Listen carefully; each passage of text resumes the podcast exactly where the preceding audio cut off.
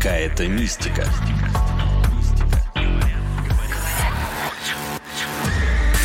Подкаст про городские легенды, истории, байки и мифы.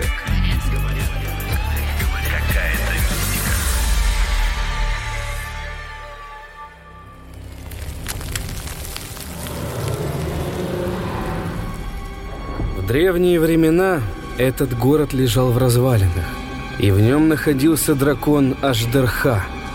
Пожирая всех сынов человеческих, обитающих в степи, и всех живых тварей, он погубил несколько стран. Впоследствии некий хан-богатырь убил этого дракона и всю округу сделал безопасной и благоустроенной. Поэтому эту страну стали называть Аждархан. Догадываетесь, о каком российском городе эта легенда? Сегодня вместе с основательницей проекта «Хулиганские экскурсии» Натальей Туйгуновой рассказываем о жарком городе на Волге – Астрахане. О месте, где, возможно, жили амазонки, где когда-то была столица виноделия, и о котором есть предание, что это город-дракон.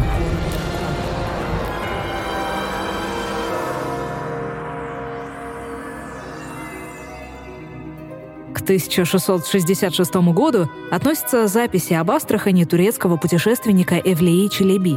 Он упоминает легенду о происхождении названия города, что раньше в окрестностях обитал злобный дракон.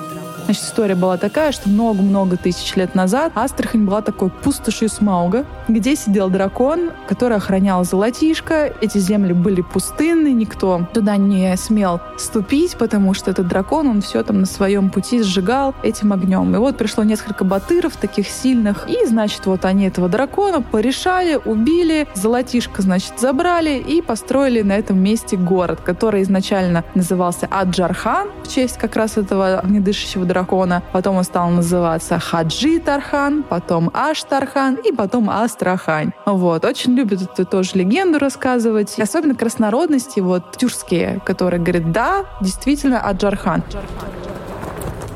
Дракон, известный под такими именами Аждаха, Айдагар, Аздага, Эждер, есть в мифах разных народов – татар, башкир, дагестанцев, азербайджанцев, таджиков. В те времена Среди неприступных скал обитал злой Аждаха и наводил страх на все живое. Чаще всего в такого дракона могла превратиться змея, прожившая много лет. А по прошествии тысячи лет дракон в башкирской и татарской мифологии оборачивается красивой девушкой, выходит замуж за первого попавшегося мужчину и потихоньку пьет из него кровь. Такая девушка на самом деле Юха, злой демон. Она ставит мужу ряд условий. Например, не смотреть, как она причесывается, и не гладить ее по спине. Если муж увидит ее во время расчесывания, то обнаружит, как она снимает голову и ставит ее на тумбочку. А если погладит по спине, обнаружит змеиную чешую. Через 40 дней она съедает мужа, а потом снова превращается в дракона – но как легенда о таком драконе оказалась связана с названием города? У меня есть свое обоснование, поскольку Аджархан — это огнедышащий, да, приезжайте в Астрахань в июле, когда у нас плюс 48, и тут вы четко на себе, на своей коже почувствуете, почему же город огнедышащий. Из мифов мы знаем, что амазонки — воинственные женщины, равные мужчинам на поле боя и что они выжигали себе правую грудь, чтобы она не мешала им стрелять из лука. Правда, до сих пор не ясно, были ли они в реальности, и тем более странно представить, что они были на территории России. Еще две с половиной тысячи лет назад в степных просторах прекрасной нашей Волги обитали некие кочевники сармат. В их традициях не было разделять труд между мужчинами и женщинами. Соответственно, очаг, еда, воспитание детей и вот эти вот все моменты, они были поделены между мужчинами и женщинами. Но при этом женщины еще брали на себя ответственность воинов. То есть они наравне с мужчинами садились на коня и, значит, скакали, бороться с врагом, там, копьем, стрелами, луком и тому подобное. И сарматки, вот те самые прекрасные женщины, они не были в прямом смысле там феминистками, а, да, такими изначальными или там амазонками. Было некое равенство между мужчинами и женщинами того периода. То есть, представляете, да, две тысячи лет назад мужчины и женщины вместе воспитывают детей, готовят еду, вместе борются с врагами и приносят домой добычу. Как рассказала Наташа, еще в 80-е годы астраханские археологи нашли захоронения – где были в том числе женщины с луком и стрелами, с конем в полном обмундировании. Было понятно, что это женщина-воин.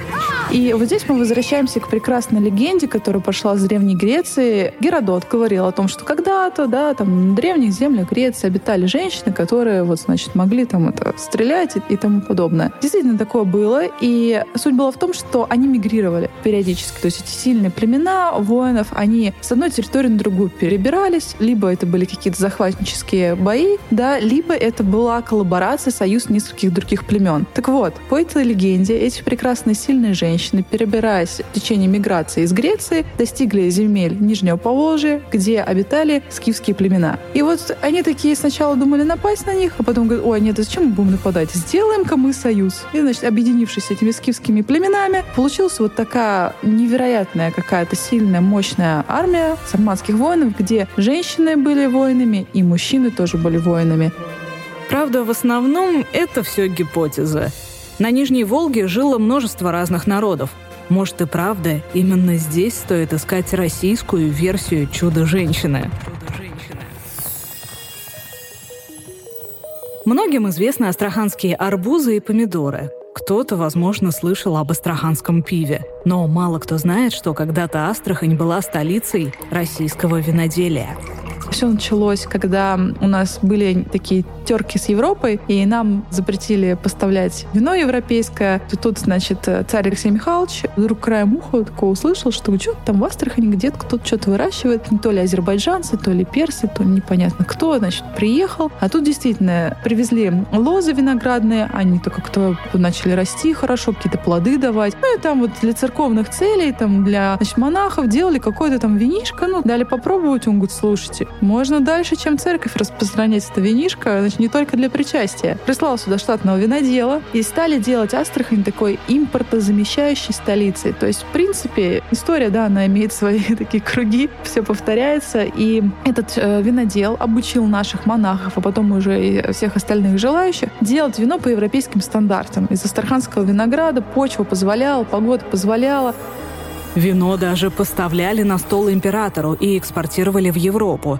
А потом случилась история с присоединением Крыма. И там стали активно развивать виноделие. Климат там мягче, выращивать проще. Причем первые крымские вина подделывали под астраханские, выпуская под этикетками «астраханское вино». Только сейчас астраханский сосудистый хирург Константин Егоров стал возрождать виноделие. Заложил виноградники в селе в Астраханской области, выращивает сырье, в первую очередь каберне-савиньон, делает напиток и разливает по бутылкам. Это был выпуск подкаста «Какая-то мистика». В этот раз почти без мистики. Меня зовут Наташа Шашина. О городе дракона и месте, где раньше жили амазонки, мы рассказали вместе с основательницей проекта «Хулиганские экскурсии» Натальей Туйгуновой. Этот эпизод был подготовлен с помощью медиа-сообщества Travel Russia. Делитесь с нами своими любимыми легендами на страницах подкастов РИА Новости ВКонтакте и в Телеграме. И подписывайтесь на нас в агрегаторах. Мы есть на Яндекс Музыке, Apple и Google подкастах. Пока.